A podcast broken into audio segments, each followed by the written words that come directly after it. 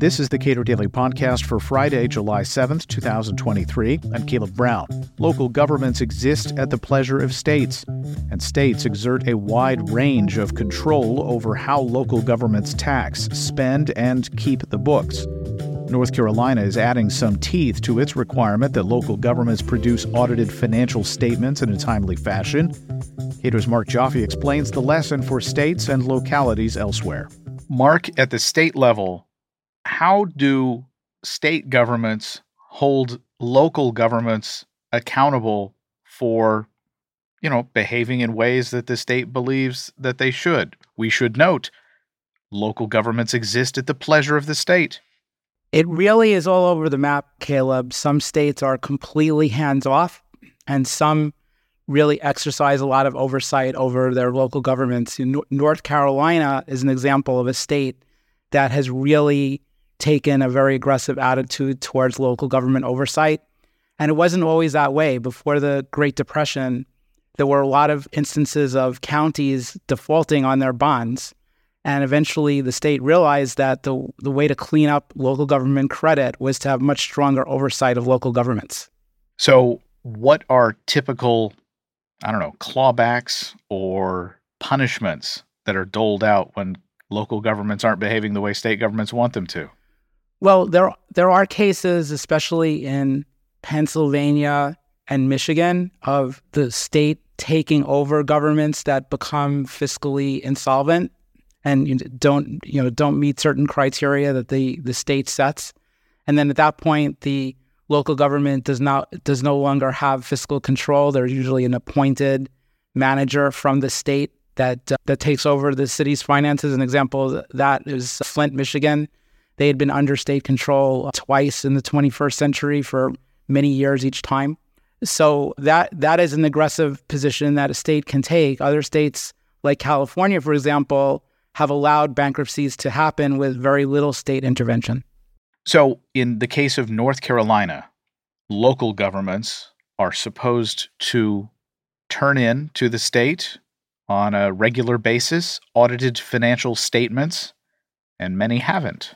Right. So North Carolina has a pretty strict limitation on how long a local government has to file its financial statements. It's normally four months in North Carolina. Usually at the federal level, you're seeing a, a limit of nine months. The municipal bond market usually requires six months. So four months is a particularly short time frame by government standards. It's not a short t- a time frame by corporate standards. So the SEC, for example, requires companies to usually file within 60 to 75 days, depending on the size of the company and whether it's a quarterly or annual financial statement. So governments, even in North Carolina, get a relative pass compared to companies, but North Carolina is definitely stricter than most. And as of this recording, it was this week that that changed. Well, so the four month deadline doesn't really come with any teeth. And uh, there are cases in North Carolina, uh, according to the legislative analyst, about 25 to 35 cases out of the over 600 local governments in North Carolina, where the government takes over a year, so that's three times as long as normally required, to file their financial statements. So the legislature decided that they wanted to put some teeth into the state treasurer's oversight of local government by imposing some kind of penalty if the, the city or other local government took over a year to file their financial statements. And again, it's important to recognize that that is eight months longer than the actual deadline. So, SB 299, bill that recently became law after the state legislature override, overrode a governor's veto, that bill makes it makes a situation where the state will withhold sales tax revenue shares from local governments that do not file within one year. And they will hold that for the lesser of the time it takes to get the financial statement filed or one additional year. So it's a pretty mild penalty. It's just a basically a short-term hold on receiving sales tax revenue shares but it sends an important message, I think, to local governments that are that are you know less less competent and accountable in terms of their financial statement filing.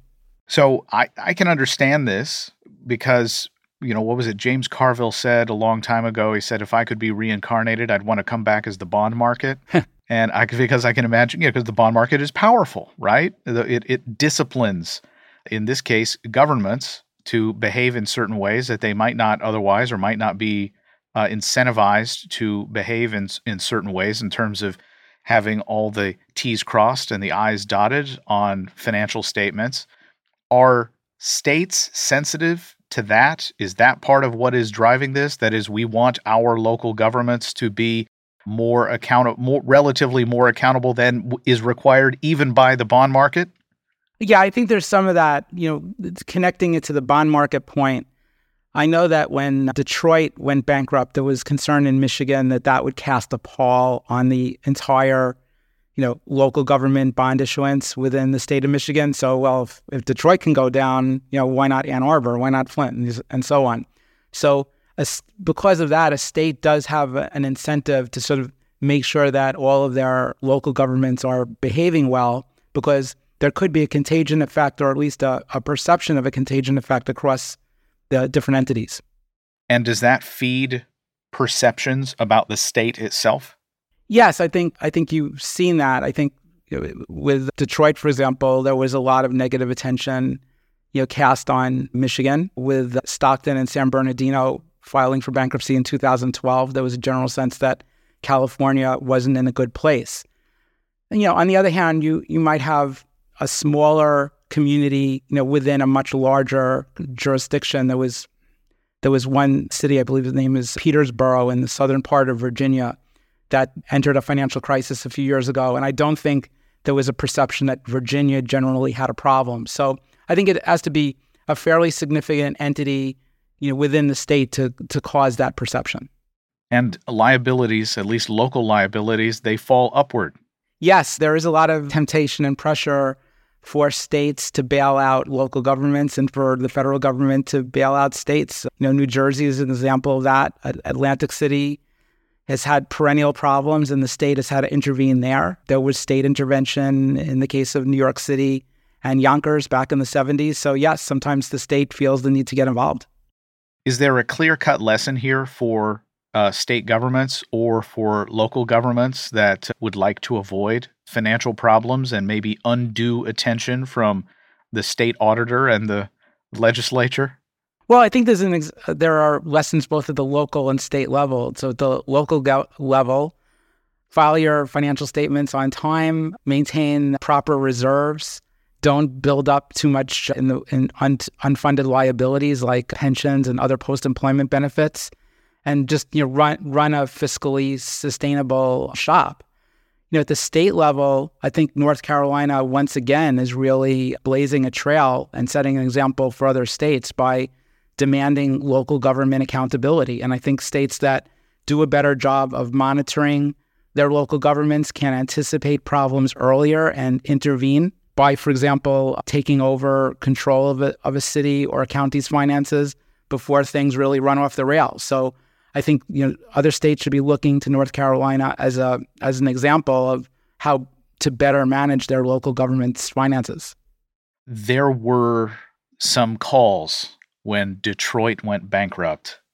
I can recall people saying, "Well, surely some angel, perhaps Washington D.C. based angel will come in and help Detroit and let's not call it a bailout, let's call it a rescue and I, I wonder what the pressure is with respect to the federal government to try to step in. Of course, the federal government has its own debts to deal with, but you know, is the is there that pressure from individual, you know, maybe powerful politicians in a state to say, "Hey, we need help," even though these problems are probably self-inflicted? Well, that definitely occurred during COVID. So, at the beginning of the COVID crisis, there was a belief that cities and states would suffer a massive loss of revenue. And so as a result, there were there was a lot of pressure on the federal government to bail out or you know provide extra subsidies to state and local governments. And so when the Biden administration took power in 2021, we had the American Rescue Plan Act, which included $350 billion of funding for state and local governments, which turned out to be largely unneeded because the doomsday scenarios of d- reduced tax revenues really never came to pass. People started working from home. Their you know income tax receipts continued to do really well in states that you know tax capital gains they did really really well because we were printing so much money and driving the stock market up. So in fact, we distributed all this money from the federal government and state and local governments by and large didn't need it. But when you have individual situations, I think now the precedent has been set to try to get the federal government involved. Now, in terms of accountability, you know, the federal government already distributes each year, even in a non-COVID year, about a trillion dollars in grant funding to state and local governments you know, through all sorts of uh, programs, Medicaid, for example, roads, you know, transit, and so forth. So any local government that receives more than $750,000 of federal aid in a particular year has to file audited financial statements. And right now, the deadline for that is nine months. But there's also no penalty if you don't file. And in fact, we've seen cases like, for example, the state of California, which has been late five consecutive years. Puerto Rico has been con- late consistently. There are cities, for example, like uh, Compton, California, that have just totally missed years. They've never filed one for 2015 or 2016 or 2017, and yet they continue to receive federal support. So I, I would hope that you know Congress would look at that and, and think about how they could follow North Carolina's you know, lead and demand more accountability of their grantees. Marc Joffe is a policy analyst at the Cato Institute. Subscribe to and rate the Cato Daily Podcast and follow us on Twitter at Cato Podcast.